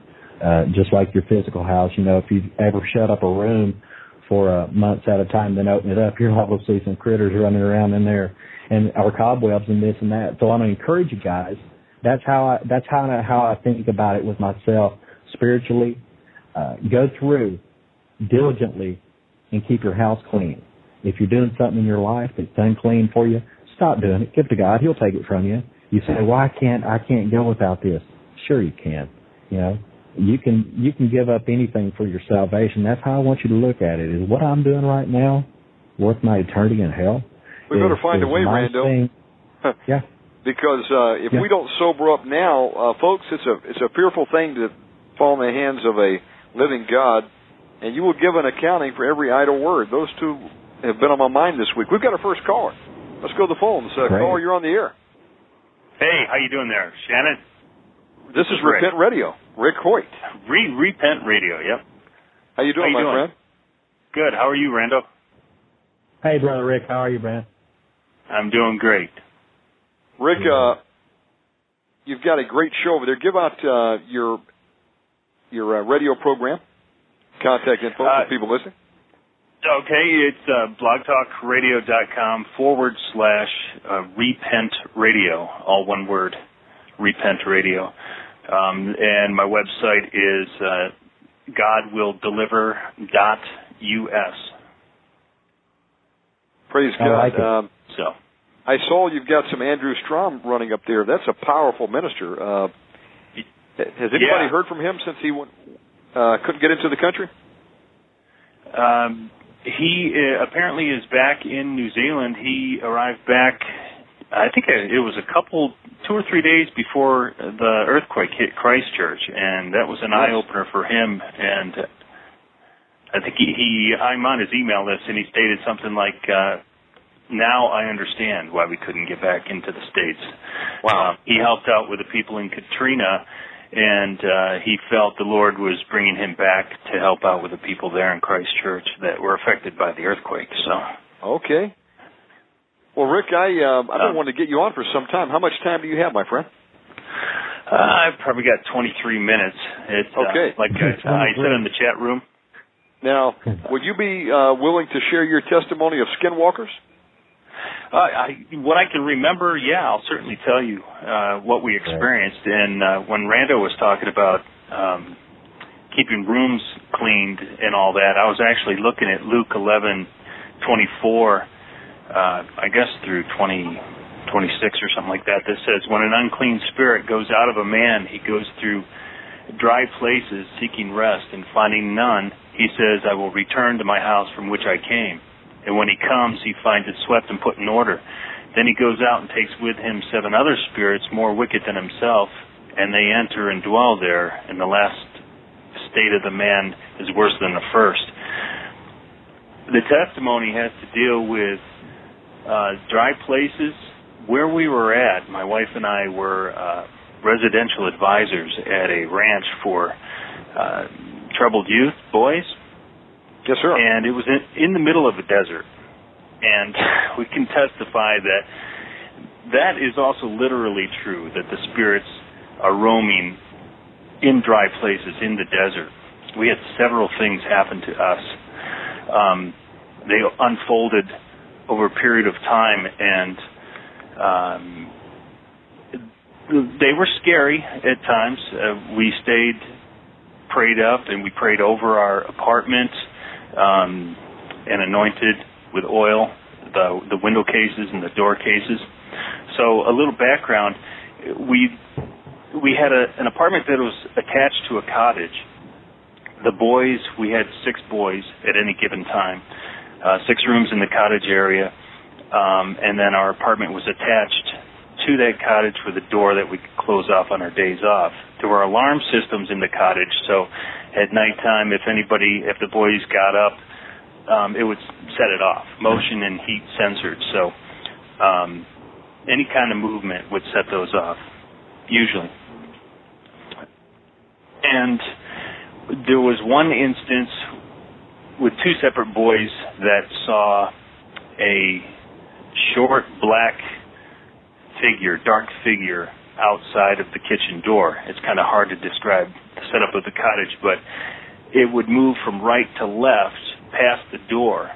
And outside the back door, it's impossible for a human to be out there because there was a fence on either side of the door. You couldn't you couldn't just pass through that area. It was blocked off. Um, that was one of the first things that happened. We were kind of, uh, you know, whatever. They're telling ghost stories. Um, then, personally, I witnessed a black figure go by our living room window. Um, it was daytime. I actually thought somebody was on the property. It's private Rick, you know what time it is right now? it's nine eleven, buddy. I apologize. I, I have to. I just listen. I haven't been looking at the clock. I just looked at it. What's up with that? I want to tell you something. I, I don't mean to interrupt you. Forgive me. That is rude, but I had to t- document that. I'll tell you something else freaky though. Is I went in today and looked at one of my archives. The show page it says there's 666 listens. What's up with that? it's been like that for days. So uh, pick up on the story. yeah, okay. So uh, I witnessed this thing. My son and I were working on a school project of his in our our kitchen area, and I just happened to look up, and this black figure went across the window, our living room window. And uh, like I said, I thought somebody was on the property. It's private property, so I the, the boys were in school, so nobody should have been outside. I, I immediately ran outside, and I didn't see anybody at that point. Okay, no big deal. Then we started having problems with my daughter. At the time, she was like eight or nine months old. She would not sleep at night. She she would literally would wake up screaming, and there was one night in particular. Oh, we thought she was just teething or whatever. I went in one night to check on her, and she was standing in her crib, facing the corner of the room, just screaming, blood curdled scream. I'm like, all right, that that's it. We're moving the crib. We put her crib in our room. Later on, my son confessed to us, my wife and I, that he would hear feet scuffling along the floor in our apartment. Um, now, people say, "Oh, they're ghosts." No, it, this isn't ghost activity. This is demonic activity he my son was 14 he ended up sleeping in our room we didn't we stayed there about a year doing this job um there was another instance where we were off duty i was in our living room my wife had gone to bed and our bedroom light came on um she thought it was me in there. She's like, "What does he need the light on for?" And she said, "Rick," in the tone of her voice, I knew immediately that she thought it was me, and I had thought it was her that turned the light on. Nobody did. That happened twice. The light just came on. Um, she was another time she was giving my daughter a bath in the bathroom, and I was my son was at school. I was out working with the boys, uh, doing uh, lawn work and stuff like that she thought I had come back in the home. She saw this shadow move across the doorway of the bathroom where she was giving my my daughter a bath. At first she thought it was me, then she realized she didn't hear anything and she did not want to let it know that she was afraid, but she was she was pretty scared. She started praying immediately. Um, these things what are they? I don't know. We had a lot of Navajos in in the the um, cottage at this particular time, and they're known to deal with spirits, demonic spirits, in their their religion. Um, and we found out that a couple of the boys were doing incantations in their room. Wow. One one actually claimed to one of the other boys that his face changed in the mirror. He he kept doing it. He was up all night doing this, and this was going on um, while we were having problems in our apartment. We didn't realize it. We didn't know it at the time what he was doing. So I don't know if he was calling spirits to the cottage or what. Um, I had the one that was almost the last straw, it was a, a physical contact that I had. Um, we were in a period of time where we didn't have any boys in our cottage, and I went to help out another cottage. There were four cottages on this campus, and there's a sub room in the cottages where um, a relief residential advisor will go over and stay overnight, so the the full time RAs can have their days off. Normally, I pray over the room when I go to bed. I forgot to do it this night. I don't know why. I went to sleep, put the boys to bed. Again, alarms are set and all that, so no movement um, from the boys. Otherwise, the alarm would go off. So I never heard an alarm. But what happened to me was I woke up, or thought I woke up, and felt something crawling up under the bed sheets It felt fuzzy, kind of like a cat. I'm like, what's a cat doing in my room? And I lifted the sheets up, and it got up on my chest and lurched at me, and I pushed it away from me. And then I woke up again. So that happened in the spirit realm or the or dream state or, or whatever. I, I just thought to myself, okay, that's freaky. Passed it off. Um, I got up, looked out the door to see if anybody was up and around. Nobody was, so I went back to bed. I prayed at that point. Came time to get up to get the kids ready for school. Got them off to school.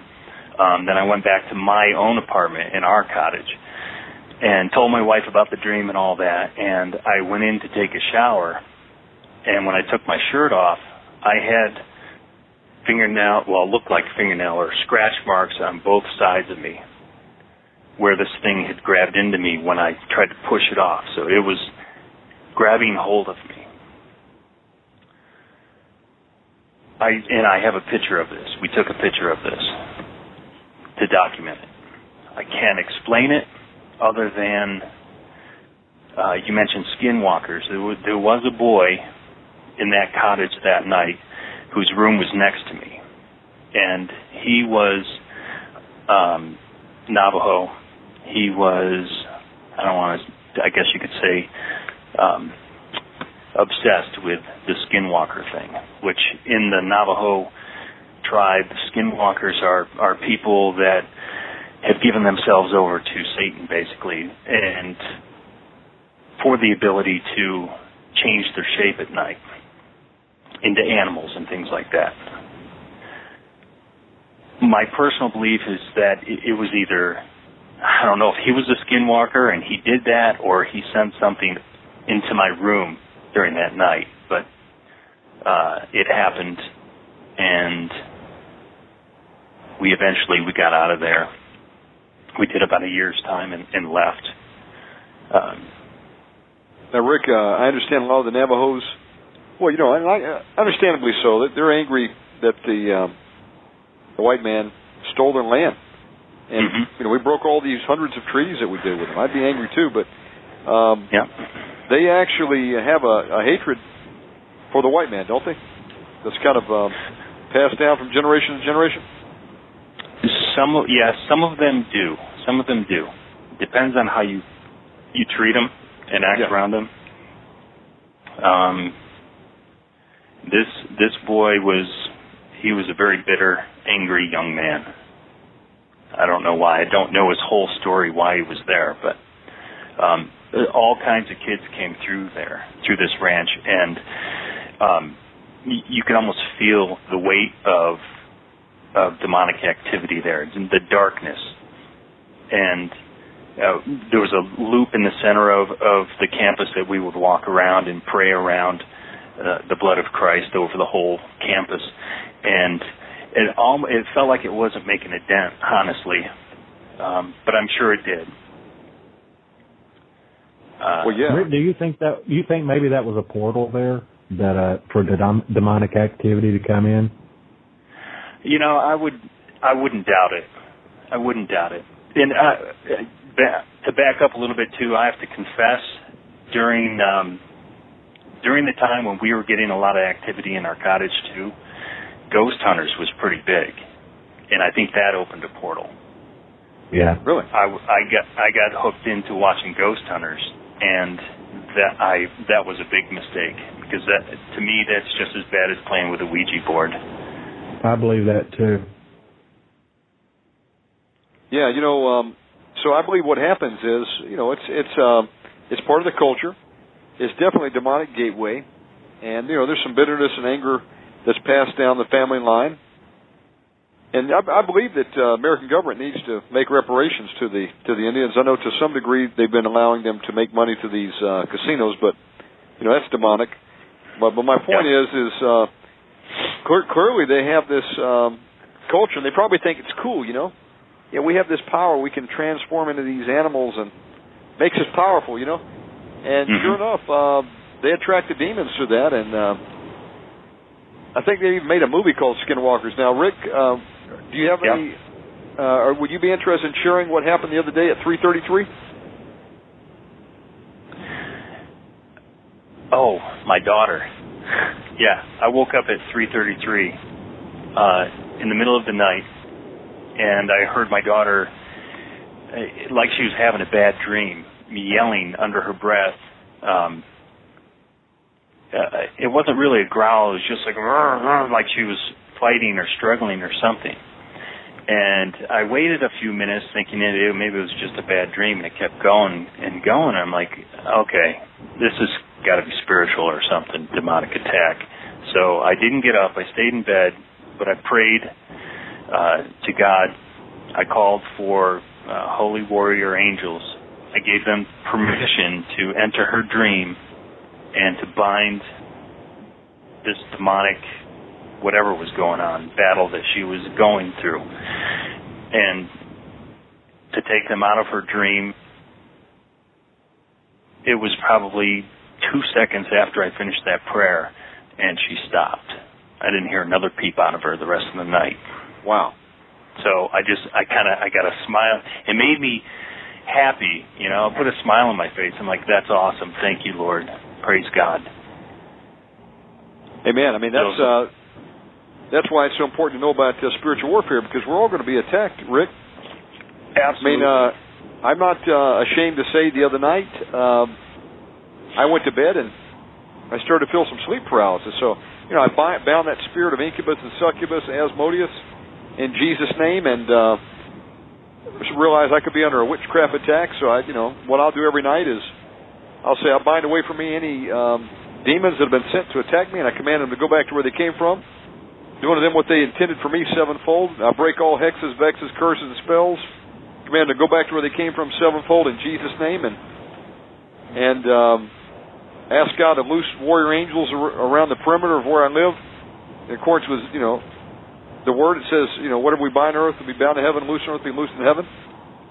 That's I ask right. that in Jesus' name. I ask God to put a wall of fire around me in accordance with Zechariah 2 and 5. I apply the blood of Jesus. And even then, I will tell you that uh, I was having some trouble sleeping. And uh, I tell you what, then I did. What'd I went, do? uh, I went, I grabbed my Bible and I laid on my chest the sword, the Spirit, Hmm. the Word of God, and uh, I also the last couple nights I've been cranking up in iTunes uh, the, the the Bible on tape. I've been listening to Max McLean, and I tell you, I said it in uh, Matthew last night, and I think it made it to to Acts by the time I woke up. And it was pretty loud. So all night my spirit man was feeding on it because, you know, when you go to sleep, I think your spirit man's awake. Oh yeah. and- oh yeah. you know, my body was sleeping, but my spirit man was being fed the Word of God all night. And I figure if the demons are walking around, they're not going to hear the Word of God for too long. They're going to probably run off to an easier target. Did something happen? Hap- go ahead. I'm sorry. No, what do you say? Oh, no, go ahead it back to you. I, I was just going to say, uh, back in '96, um, my wife and I were living in an apartment, and, and my son was probably two years old or something like that. And you talk about the spirit man is awake while you're asleep. I had uh, a lot of things happen to me in dreams, and this particular night, there was I don't know if it was Satan himself or uh, a demon that was in our apartment, and I was going room to room, casting it out in Jesus' name by the blood of Jesus Christ. And this is 96, that's way before I, I even learned or understood anything about deliverance ministry. I had no clue. I was just doing it in my dream. And this thing was like mocking me and and snickering at me, snickering at me, um, almost like egging me on. But it knew that I once I cast it out of one room, it couldn't go back into it. So he literally took me through every room in my house, my apartment, and uh, at the very last one, uh, I think it was at the basement. We got to the basement, and he turned at me and and started. I was pointing my finger at him, and he blew on my finger, and it was it was so cold. It was icy cold, but it burned at the same time. And then he left. Now, the whole time this quote dream was going on, my wife's awake, and she's wondering what is going on with Rick because I, I was like, kind of like my daughter was the other night, just you know underneath my my breath, not saying anything vocally, but she could tell I was having a really bad dream. It was real to me. It was definitely real. I and this is where I need her help because I guess I woke up I woke up twice again. One time was was not real. I should probably go get her, but or maybe I can share this some other time. Um, but I came out of that pretty scared, pretty scared. And I was reading a book called The Fourth Millennium. I forget the author's name, but I got rid of that book. It wasn't anything demonic or anything, but I just attached it to that. At What was uh, what was the title of the book again? the Fourth Millennium? Fourth Millennium. Okay. I, I I don't know who the author. It was a Christian book, I believe. So, but um, Well, anything could be a gateway. Uh, you know, a book, uh, a movie, music, yeah, um, absolutely. Any number of things. I I still believe that I got I had a gateway open when I watched uh, Sylvester Stallone in The Expendables when they had this uh, violence uh, sequence. There's probably 100 people killed. and I said, "Whoa." Yeah. You know, and I uh, God's having to deal with me on that. That's something I've had a hard time giving up. Movies. I'm not talking about porno movies, folks. I'm talking about just going to the theater. But uh, you know, I can't find much edifying anymore in the the cinema. And uh, No. You know, we got to be on guard, folks, because you're probably going to do more damage than than good, and you'll probably end up walking out with something you didn't go in there with. In many Yeah, cases. I was one of those as a kid. My sister and my cousin, we'd stay overnight at my grandparents' house, and they had a Ouija board there, and we used it. Oh wow, yeah, that'll open it up a couple times. Yeah, that was opened up. That was the start of it all, I think, as a kid. Um, and I've done a lot of self deliverance over that. Well, praise God. You know, you can't be hard on yourself. I mean, it, I mean, you you open up a gateway doing that. That's definitely a way to get them. But uh, you know, praise God, there is yeah. uh, an answer. That's Jesus Christ. He came to set the captives free. So that's right. We, we repent. We ask God to close these gateways, command the demons that came into that to go in Jesus' name, and uh, and then teach others about the danger of opening some of these doors. But uh, you know, you can open them up just as well, being you know drinking a lot of alcohol, smoking uh, a joint, fornication. Yeah, yeah. I think most people listening have been involved in something, so we're all susceptible That's to right. attacks from the demonic spirit. Randall? Yeah, I, I agree. Or it might be something your parents or your grandparents, your great grandparents did that's just been passed down through your family bloodline. Um, oh. Not just that. Not just yeah. that. You know, yeah, generational. I believe. Um, you, this is going to sound strange. I'm glad that demons manifest and attack sometimes, and let me tell you why. Keeps me on my toes. Uh, I think uh, nothing nothing made me stronger in Christ than when these attacks started coming towards me. It showed me the truth of it, the evidence, confirmation of, of things I was learning in the Word. Uh, God will use that to to jog us, just like you said earlier, Shannon. God will bring our enemies against us to make us strong, to test us in battle, and uh, and I believe right now, uh, if you're listening to me, guys, and you're and you're involved in uh, spiritual warfare, or if you're having things coming at you, look at it like a testing God. He's testing your faith. Uh, God doesn't test men, but He'll bring His enemies against you to test. We're tested by the Word of God, so um, and we're judged by the Word of God. So uh, I, I'm trying to turn a, a negative into a positive if I can, and, and it's kind of weird to say it. Like we know these things are going to come at us. We need to use our enemies' weapons back against them, just like you say, Shannon. If a witch is going to send a curse on me, I'm just going to. I've got the power in Christ. I'm going to turn it around back on her sevenfold. I or him. I don't want to do that. It's I'm not the one. I didn't say send me the shoot the arrow at me in the first place. You know, No, you're so not, exactly. don't, you're not cursing them guys, you do that. You're not You're cursing when you "I don't send want it." back on Twitter. That's right. I don't want it, and it's got to go back to them. If they send it to you and you and you say I'm not going to take it by the blood of Jesus, you get it away from me. Then Thank it's you, but no right thank you. back to the sender. I don't want that present you sent me. That's right. That's right. And and you know what, Yeah. guys?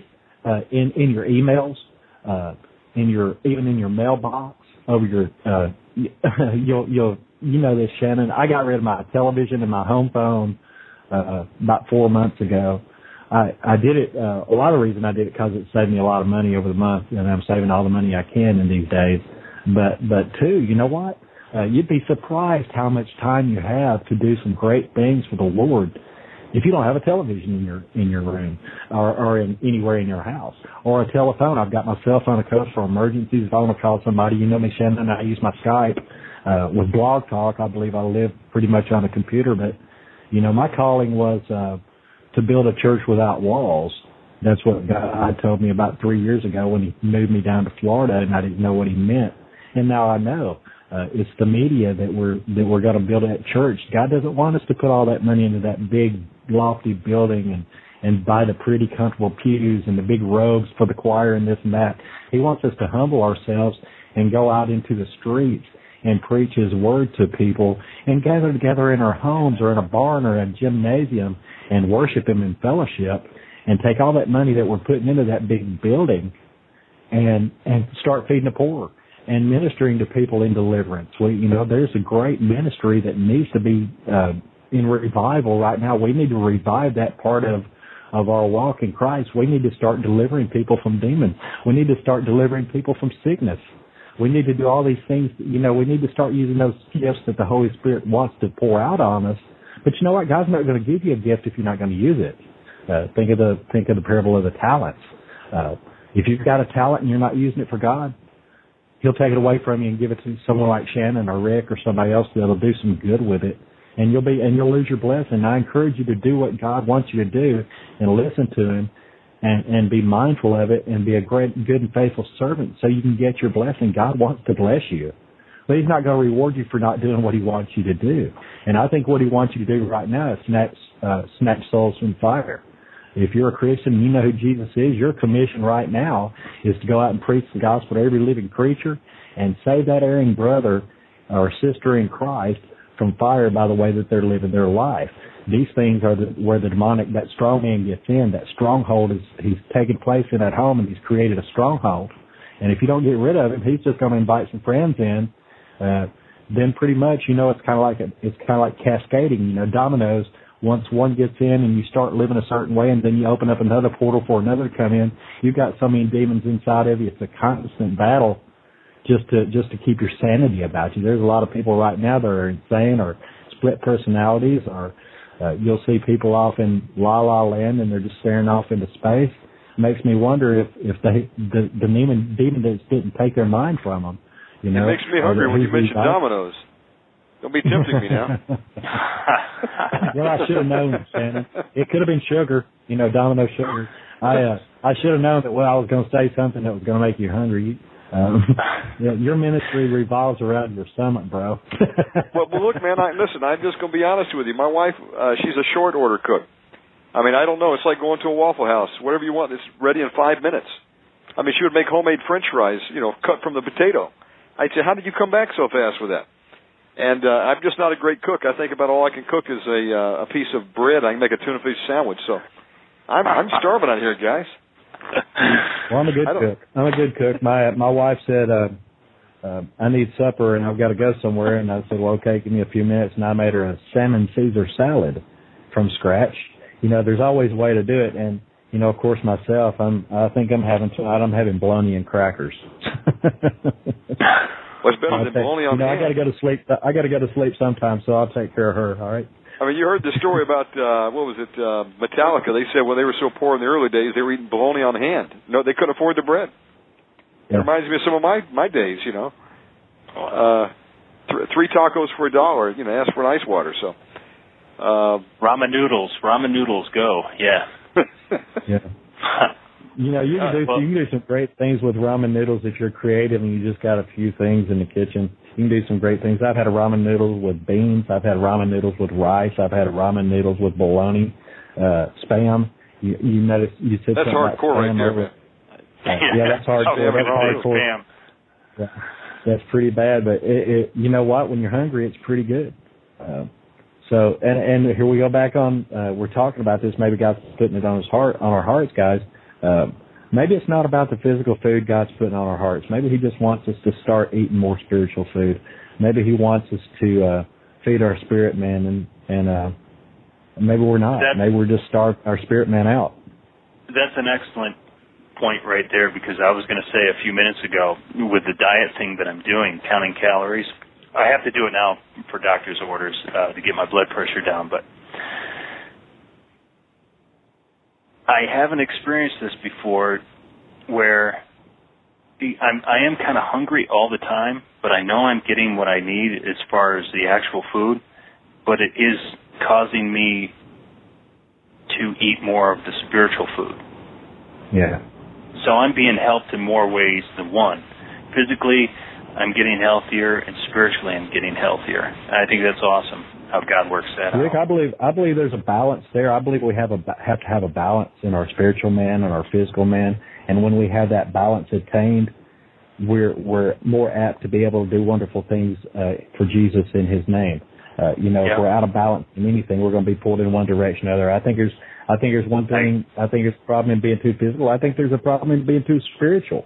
Uh, if you're so Yeah. spiritual, you don't see around, you, you'll get run over in the middle of the street. So keep your balance, guys. Absolutely. Hey, Yes. gentlemen, I have to uh, Thank you, Rick. bed here. For coming on Thank tonight, I for- wanted to get you on for some time. And uh, what are you doing your program next? Um, this coming Friday, I'm actually I'm interviewing a band called Ten Days. I used to be in it uh, back in 2001, I think. Wow. And they're still they're still kicking. Um, I stopped being the lead singer when we actually went out to that boys' ranch. So and uh, just kind of let them go. The Lord didn't impress impress upon my heart to join them again. So, but they're great friends. It's going to be a good time. We're going to play some of their music and and get their testimonies and all that. Um, it's going to be one of my more uh, live shows where I actually do some actual talking. I've just been doing a lot of rebroadcasting to get my feet wet and figure out what I'm doing. So it'll be Man, good. Awesome. Uh, Amen. keep it going, my friend, and also get the get the Deliverance website up and running. Absolutely. Keep putting that out. This is what people need. Uh, God bless you, Rick. Uh, say hello to your your family. Thank you for coming on. I will. God bless you. God bless you guys. Good night. Shalom, Rick. Have a great night, bro. Bye. Wow, great testimony. That was uh, Rick Hoyt of Repent Radio, another one of our fellow Blog Talk uh, broadcasters. Rando, give out uh, information on your program and how people can tune into it. That's Rando Radio uh, here on Blog Talk. Uh, it's real easy. Everybody in Blog Talk, if you're going chat rooms, you know who Rando is. Uh, www.randothemando.com is my website. If you want to reach me at my email, it's rando6299 at gmail. You can also get that information off of my uh, my website. I've got a devotional page that I'm working on, Shannon, that I was writing out uh, a devotion every few days and I've gotten so tired. I'm not that great a typist, and it just wears me out. So I put an audio player there. Now I'm having a a pickle of a time trying to download my uh, audio that I'm doing through Audacity program over onto that player. I may have to put another player. So if you go to my uh, devotion page and there's just a player there, you can click it. It's not going to play anything, but you can look at it if you want to. Uh, hopefully I'll have it up and running tomorrow. Uh, I haven't got any shows scheduled right now other than Thursday night, uh, God willing, Al Cuppett will be on, uh, Awesome. 11 o'clock Thursday night. We're going to be talking about, uh, chemtrails. We're going to talk about, um, a lot of things going on with the New World Order and our shadow government. We'll be talking about the 911 fiasco, uh, through the government, you know, the big lie. Uh, Al Cuppett, you've heard him on here on Shannon Show. Awesome man in, in the Lord. Uh, knows a lot of stuff, guys. Uh, I encourage you to tune in. Uh, Pat Holliday's going to be coming on the show really soon. I just spoke with her in an email today. Uh, haven't set down a date. Uh, I know you, you pretty much have her wound up on, uh, Saturdays, Shannon, so. She's a great uh, lady, man. We, for that. we want to see her go uh, everywhere she can. So that's aw- that's awesome, my friend. I mean, that was my also, dream. You know, also, I've got L.A. Marzulli coming on real soon. Still, still don't have a date. All these guys are so oh yes, busy. L.A. I- you know, Marzulli. I'm trying. Yes. I'm trying to get the good ones. I'm trying to get the good ones on the show that that you guys need to hear their information. Um, uh, just watch my watch my show pages. You know, a lot of these guys are going to be coming. God's blessing me with some really good guests, especially with your help, Shannon, and I appreciate you for that. And uh, uh, pray about this ministry that we got coming up uh, in our in our prayer, guys. Also, I want you to pray about something God put on my heart a, a couple of weeks ago, and I've told you about it, Shannon. Um, um, God's really want me to organize a deliverance conference in the Panhandle area. Uh, pray about it, guys. Uh, if you want to be involved in that, uh, shoot me a message on on uh, Blog Talk or over my email. Uh, it's going to take some um, some funding, but I think God will provide that. I think it's something that's sorely needed. I don't know about you guys when they had the Omega conference out in um, Las Vegas. I think I wanted to go, but I just can't afford that. Uh, so uh, there's a lot of people that live over on my end of the, country. So uh, I think it's really important that we might can come together in fellowship, have a really good meeting in deliverance, and uh, and maybe learn some things. We need a really uh, good deliverance conference where we can get sit down with people like uh, Sister Pat and some other great icons of deliverance and learn it from the pros how what we need to do. And uh, you know, if you listen to some of Shannon's guests, uh, all these people they're so loving. They want to share that with you so much that knowledge of how to deliver uh, uh, your fellow brothers and sisters in the Lord from from demonic possession, and also how to bind and loose demons. Uh, there's a lot of things that we learn: the healing and the sick, and, and those spiritual gifts. So pray about that, guys. Uh, I'm looking at the Florida Panhandle there, uh, JC Overcomers. Uh, so maybe maybe even get a get a chance to see the the oil encrusted ocean that we have out here. I haven't been into the ocean uh, since the oil spill when they started putting all that chemicals and garbage in our water uh, out here in the Gulf. So uh, pray for that situation too, guys. Uh, but I, I think it'd be a great thing. And and and like I say, just just pray about it. If if you want to be involved, get in touch with me. And if you don't want to be involved, at least pray for it that God will give us the the right things to do there, Shannon. Uh, and a great show. That was a great testimony Rick called in with. Uh, what's what what about your upcoming show, Shannon? Well, we're going to be doing a double feature tonight. Uh, we're going to have um, Zoe Mortal on at 11 o'clock tonight, aka Minister Joseph White, uh, good friend. Awesome uh, for many months. Uh, I've known Zoe back when I was uh, still overseas. Developed a relationship. Um, uh, good, good man of God. He's going to be coming on tonight. We're going to be having a campfire chat, talking about a number of things. Uh, let's see. We've got uh, a couple shows already plugged in this week. Uh, I typically um, don't know until the last minute, folks, who we're going to have on, and I'm looking to uh, bring on some new guests not necessarily just have the same ones on week after week, although, you know, I enjoy that too because there's so few deliverance ministries out there that, I mean, it's, it's important and, uh, I want to keep the, uh, the deliverance theme going. Um, there's so much to learn, so that's the only way to do it, folks, is get these people Not on. just that, Shannon. You got, you know, the guests that you have on, there's nowhere else on Blog Talk that you're going to learn the things that you're going to learn here on your show and uh, and and praise God for that, and praise God for you. And I'm not trying to pump you up and get your head big, but um, you know, God is working so wonderfully in you, and I'm so I'm so happy that I'm associated with you and blessed in the spirit in that. I'm so happy with all you guys that are in chat right now. This is a blessing. This is a real big blessing if you're here. Heed what you learn on Shannon shows. These are things that'll save your life. These are things that'll save your spirit man. These are things that are going to get you, help you get to heaven and help you uh, be in front of God and and not have to look down and kick and rock. You know, so uh, you know, tune in, tune in as often as you can. Be proactive in the chat. Uh, Shannon encourages that. We all do. The truth is in God's Word. Pick up God's Word. Follow along with what we're talking about in our shows. And uh, and Shannon encourage you the same thing. Get in God's Word. That's the that's the sword. Pick it up. Make sure you got your sword sharp um, don't have that dusty old Bible that you got to kick the dust off of it, and uh, you know you still got the gold leaf still on the page. I like that. You know, someone's reading their Bible when they've got a a, a late edition of a Bible that's worn out. So um, don't be that guy that's caught sitting in the middle of church, or you got that Bible sitting in the back uh, window of your car, so you in that preacher's spot at the hospital. Don't be that guy that Bible's sitting there, you never pick it up. Uh, you know what a Bible is that you don't open? It's a useless paperweight of a book. There's nothing holy about that Bible till you open it up and then it's magic. It's God. It's Jesus on paper. And, and God will do wonderful things in your life if you'll only apply those words to it and try to get into there and learn more about God. So, uh, you know, that's, that's one of, one of the most important things I think that I can encourage you in guys is pick up God's word, learn what's coming, it's in there. Uh, God reveals more and more through His Word every day. We're in the latter days, and those in the last days, Daniel said, uh, God said, "I'll write my words on their hearts." I don't believe God's automatically going to take the Bible and write it on your heart. I believe you've got to open up His Word and read it, and He'll apply that, and He will tattoo it almost onto your heart, where you'll always be able to recall it. Your heart's where your spirit man resides. That's who's going to learn it. Your spirit man. So whether you think you're reading the the Word of God and you're getting anything, you might not be a, a you might not be retaining one ounce of knowledge in your brain. But I guarantee your spirit man, your spirit man is learning a lot. And your spirit man can do battle for you when you're asleep. We just saw evidence of it in Rick's testimony. And you know that too, Shannon. I know it.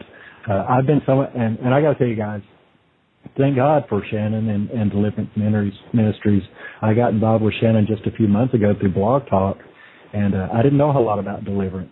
And and ever since I've been shouting out, you know, uh, the word of God more and more on Blog Talk, um, I've been under lots of attacks. I've been through attacks of uh, lethargy. I've been through attacks of just plain depression. I've been through attacks of uh, apathy. I've been through attacks of loneliness. I've been through attacks of uh, where I thought I was stupid and didn't know enough of, of anxieties about shows. And um, and let me tell you what, Jesus has always been there with and and cleansed me from that when I applied His blood to it. So, you know, we're gonna be we're gonna come under attack, guys. Just learn how to defend yourself. And I want to encourage you. Listen to Shannon. Listen to what his guests are telling you. we all love you. I know Shannon loves every one of you. He sacrifices a lot of his time. We all do as Blog Talk hosts, but I know Shannon more so than most. He puts everything he's got into this show.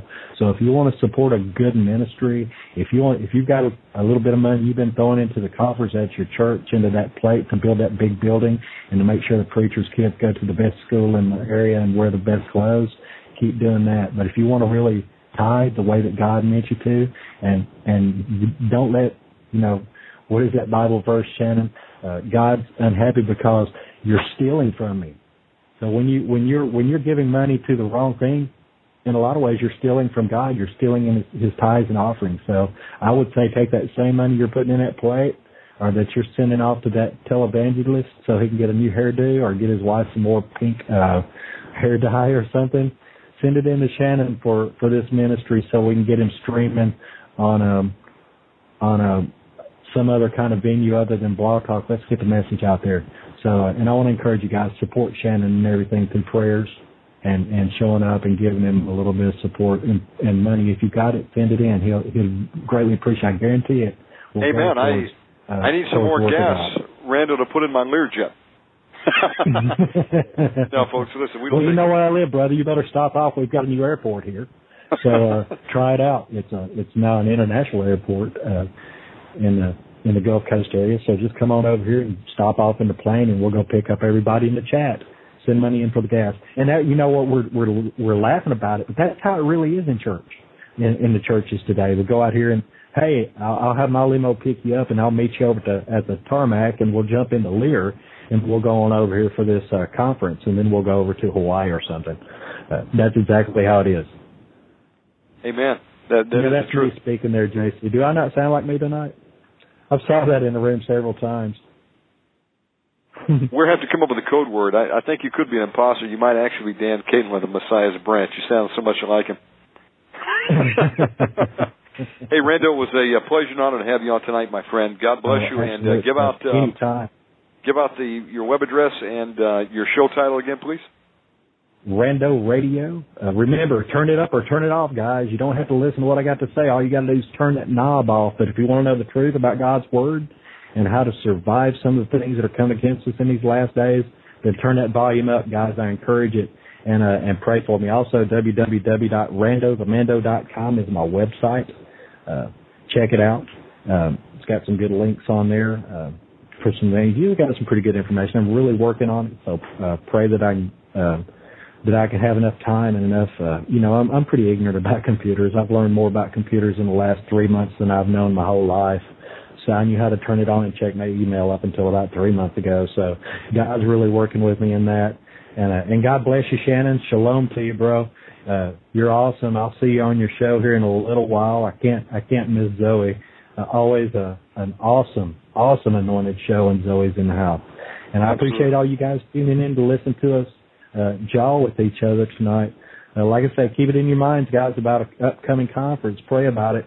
Uh, get in touch with me about it if you're interested in being part of it or supporting it, or or, or you've got an idea how we should do some things. And I'll be absolutely uh, glad to help you get involved in that. And thank you again, Shannon, for having me on. And I and I, I'd be happy to come on anytime. Come on over to my show anytime you want to.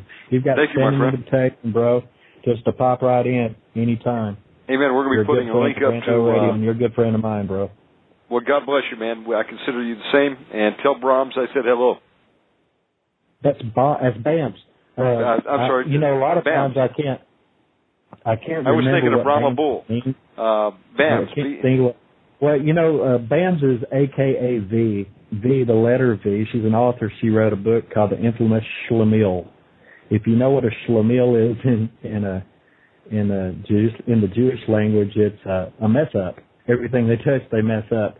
And she was infamously a schlemiel growing up, and uh, she talks about things that went on. It's a memoir about her life and what Jesus did to change it. It's a great book. Uh, if you want to. Uh, if you want to read it, it's a great one. I'd encourage you to grab it. It's not really expensive. It's a paperback. Uh, that's on her site over at uh, BAM's I think it's that. I think her site is actually uh, called uh, it's Keeweis, K E E W I I S, uh, like the fruit but spelled different. Uh, you know, Tennessee educational system there, Shannon. But uh, uh, Keeweis.com. That's uh, that's BAM's site. It's uh, V, the infamous Schlemiel. That's BAM. So uh, check that out. There's a link to it on my webpage also. And uh, y'all tell her I'll, I'll give you your love, guys. Uh, great to see you in uh, in the chat tonight, guys. Stick around. Uh, come back for the next show. You're going to be blessed if you hear Zoe. Zoe's awesome in the Lord. And thank you again, Shannon. Uh, I'm God going to say you, goodbye to you, and maybe I'll get off here tonight. Have a great night, my friend. Thank you for coming you on. too, bro. Thank you. That was uh, Rando the Mando. Website is blogtalkradio.com slash Rando or randothemando.com. Uh, Rando is a friend of Omega Man Radio, and he's welcome anytime. Thank you for coming on, my friend. Uh, we have a few minutes remaining. Let's go to the line. Uh, is this the infamous Zoe Mortal? Yes, it is. Can you hear me? I can hear you, my friend. Uh, are you calling? All right. Um, I am on speakerphone in my office and um, just testing out this Magic Jack system. I haven't used it before. How's it sounding? well, you sound like a uh, a robot. Should I pick up the heads, the handset Welcome and check it to out? the that way? Let me see. Hold on. Yes, try, uh, try taking off speakerphone. All right. How's that? Uh, that's a little bit better. Uh, keep talking better? here. Yes, Okay. I can hear you pretty clear right now, so that's a good sign. we, we've got a little bit of um, com- computer morph, uh, warping. Oh, It may have to do with your connection. Uh, so what you're going to want to do is just make sure you don't have any other things that are bandwidth hogs okay. that might be slowing your connection down. I hear you. I hear you. Well, I'm gonna have to work on that, bro. Uh, this is the fir- this is like a test. I just instantly hooked this up about five minutes ago, and uh, actually, it's good that I'm on so that if you can hear that that fluctuation, and that means maybe I'll just calling on my cell phone. I'm just hoping that we have enough battery power to go the go the distance. You know what I'm saying? Yes, uh, because uh, right now I think maybe you're calling in from Mars, but that's okay. I can still hear you. All right. Okay, Yeah, well, sounds hey, good. I'm Zoe looking forward. Mortal is uh, out there. You know, he comes from planet uh, Carvon. It sounds like you're just now slipping through the portal. Zoe Mortal slipping yeah, through the portal. through the portal. All right. Well, you know, you know what this is a sign of? A sign that I should probably call in on uh, the cell, which is fine. I, I'm charging it now anyway. Very good. And, uh, I'll work on the bandwidth problem and exploit. Well, it's great to hear Rando the Mando. Uh, I believe we've spoken on MySpace in the past, and uh, I know I've uh, he's blessed, uh, a blessed minister, and I love listening to him. And was he talking about at the end of it about? He's doing a conference. What is he doing? yes, uh, Rando has has been shown uh, two things. He wants to do a uh, do some spiritual warfare prayer, get the brethren together and uh, pray. Awesome idea, Rando. Uh, if if we would all start praying more, we could we could see some real strongholds broken down in this country. Wow. And then uh, Rando wants is going to put together a uh, conference down in Panama City, uh, and he's going to be doing uh, a revival down there, uh, some preaching, uh, do some deliverance. In fact, uh, I need to hook you up and uh, get him plugged into the Elijah Challenge network. Wow. Yeah. Well, that sounds like he's going to go to into the Elijah Challenge pretty soon. Yeah, well, we'll get the whole crew out there. We get the Johnny Overman and Rock Rigo from New York, and Zoe Moore will fly down there, and we'll uh, we'll hit it hard in the Lord, you know. Man, that'll that will be awesome. Uh, And uh, it sounds like he's ready for Raw. That's what it sounds like to me. He's ready to pray. yeah, You know, we'll we be talking get about warriors tonight, up there on the air and get them going. Absolutely. Uh, Zoe, thank you for uh, for tuning in, and uh, we'll be ringing you back in about uh, five minutes. Yeah. Um, and when are we starting?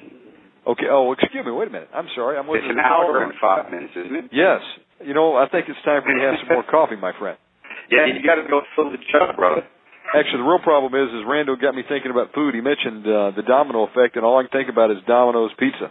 Oh, you know, uh, we were at Reverend Steve Bell's today, and they bought us um, Pernoli's pizza, some kind of, you know, uh, you know, charlatan Italian style pizza. But you know, it was like brick oven, it was okay. And somebody didn't like it, they went out and got Pizza Hut, you know. But actually, Pizza Hut blew away supposedly the best Italian pizza that they could come up with down in Euless, Texas. There. Really? So uh, we had we had a uh, an Italian feast after the service. It was good, and uh, Reverend Steve Bell from Key Ministries was was pumped up. He was on fire. He had the joy of the Lord. People were praising, shouting, and uh, it was awesome. Man, praise God. We love Steve Bell, Yeah. Key Ministries. We're going to have him back Yeah. on soon. Uh, I'm I'm ready to see him ramped up and doing uh, more deliverance. Yeah. And so, uh, you know, he's one of the old timers that have been around a long time, folks. He knows a lot about deliverance. Uh, he was with uh, Frank Yeah. Hammond, Win Worley, and Yeah. the like. And so, uh, we actually have a caller, Zoe. Let's go to the lines and see who's on. Sure. Oh, well, you know what? I just was informed by the computer that I've only got one minute left. So, Uh, I've run out of well, time. Tell, tell that caller call in in an hour and five minutes. We welcome, welcome whoever that is. absolutely. God bless you, Zoe. We'll see you in an hour, my friend. All right. God bless. Bye bye. Bye bye. Caller, you're on the air. We have one minute remaining. Oh, well, the caller's gone. Well, caller, if you're listening, uh, call in in an hour. We're going to have a special campfire program. Omega Man and Zoe Mortal slip into the portal. We also might have some guest pop-ins. Uh, Rich Keltner, Watchman Radio, may be calling in. Uh, we're going to have open lines, folks. If you have uh, something you'd like to talk about, you got a question, we're going to open it up, 917-889-2745. I'm going to take an hour break, kind of determine, am I going for a grotto run or not to Wendy's? I just don't know. Maybe I'll hold out and I'll just sip on coffee. This is going to be a long night, so I got to make a determination quick, or there won't be anything open except Wendy's. Wait a minute, there'll just be Waffle House at uh, at one o'clock. What's up with that? Ah, unless that's what happens when you do uh, late night radio, folks. What a sacrifice. Okay, God bless you. Thank you for tuning in tonight, and we'll see you again on the next edition of Watchman Radio. Thank you for tuning in.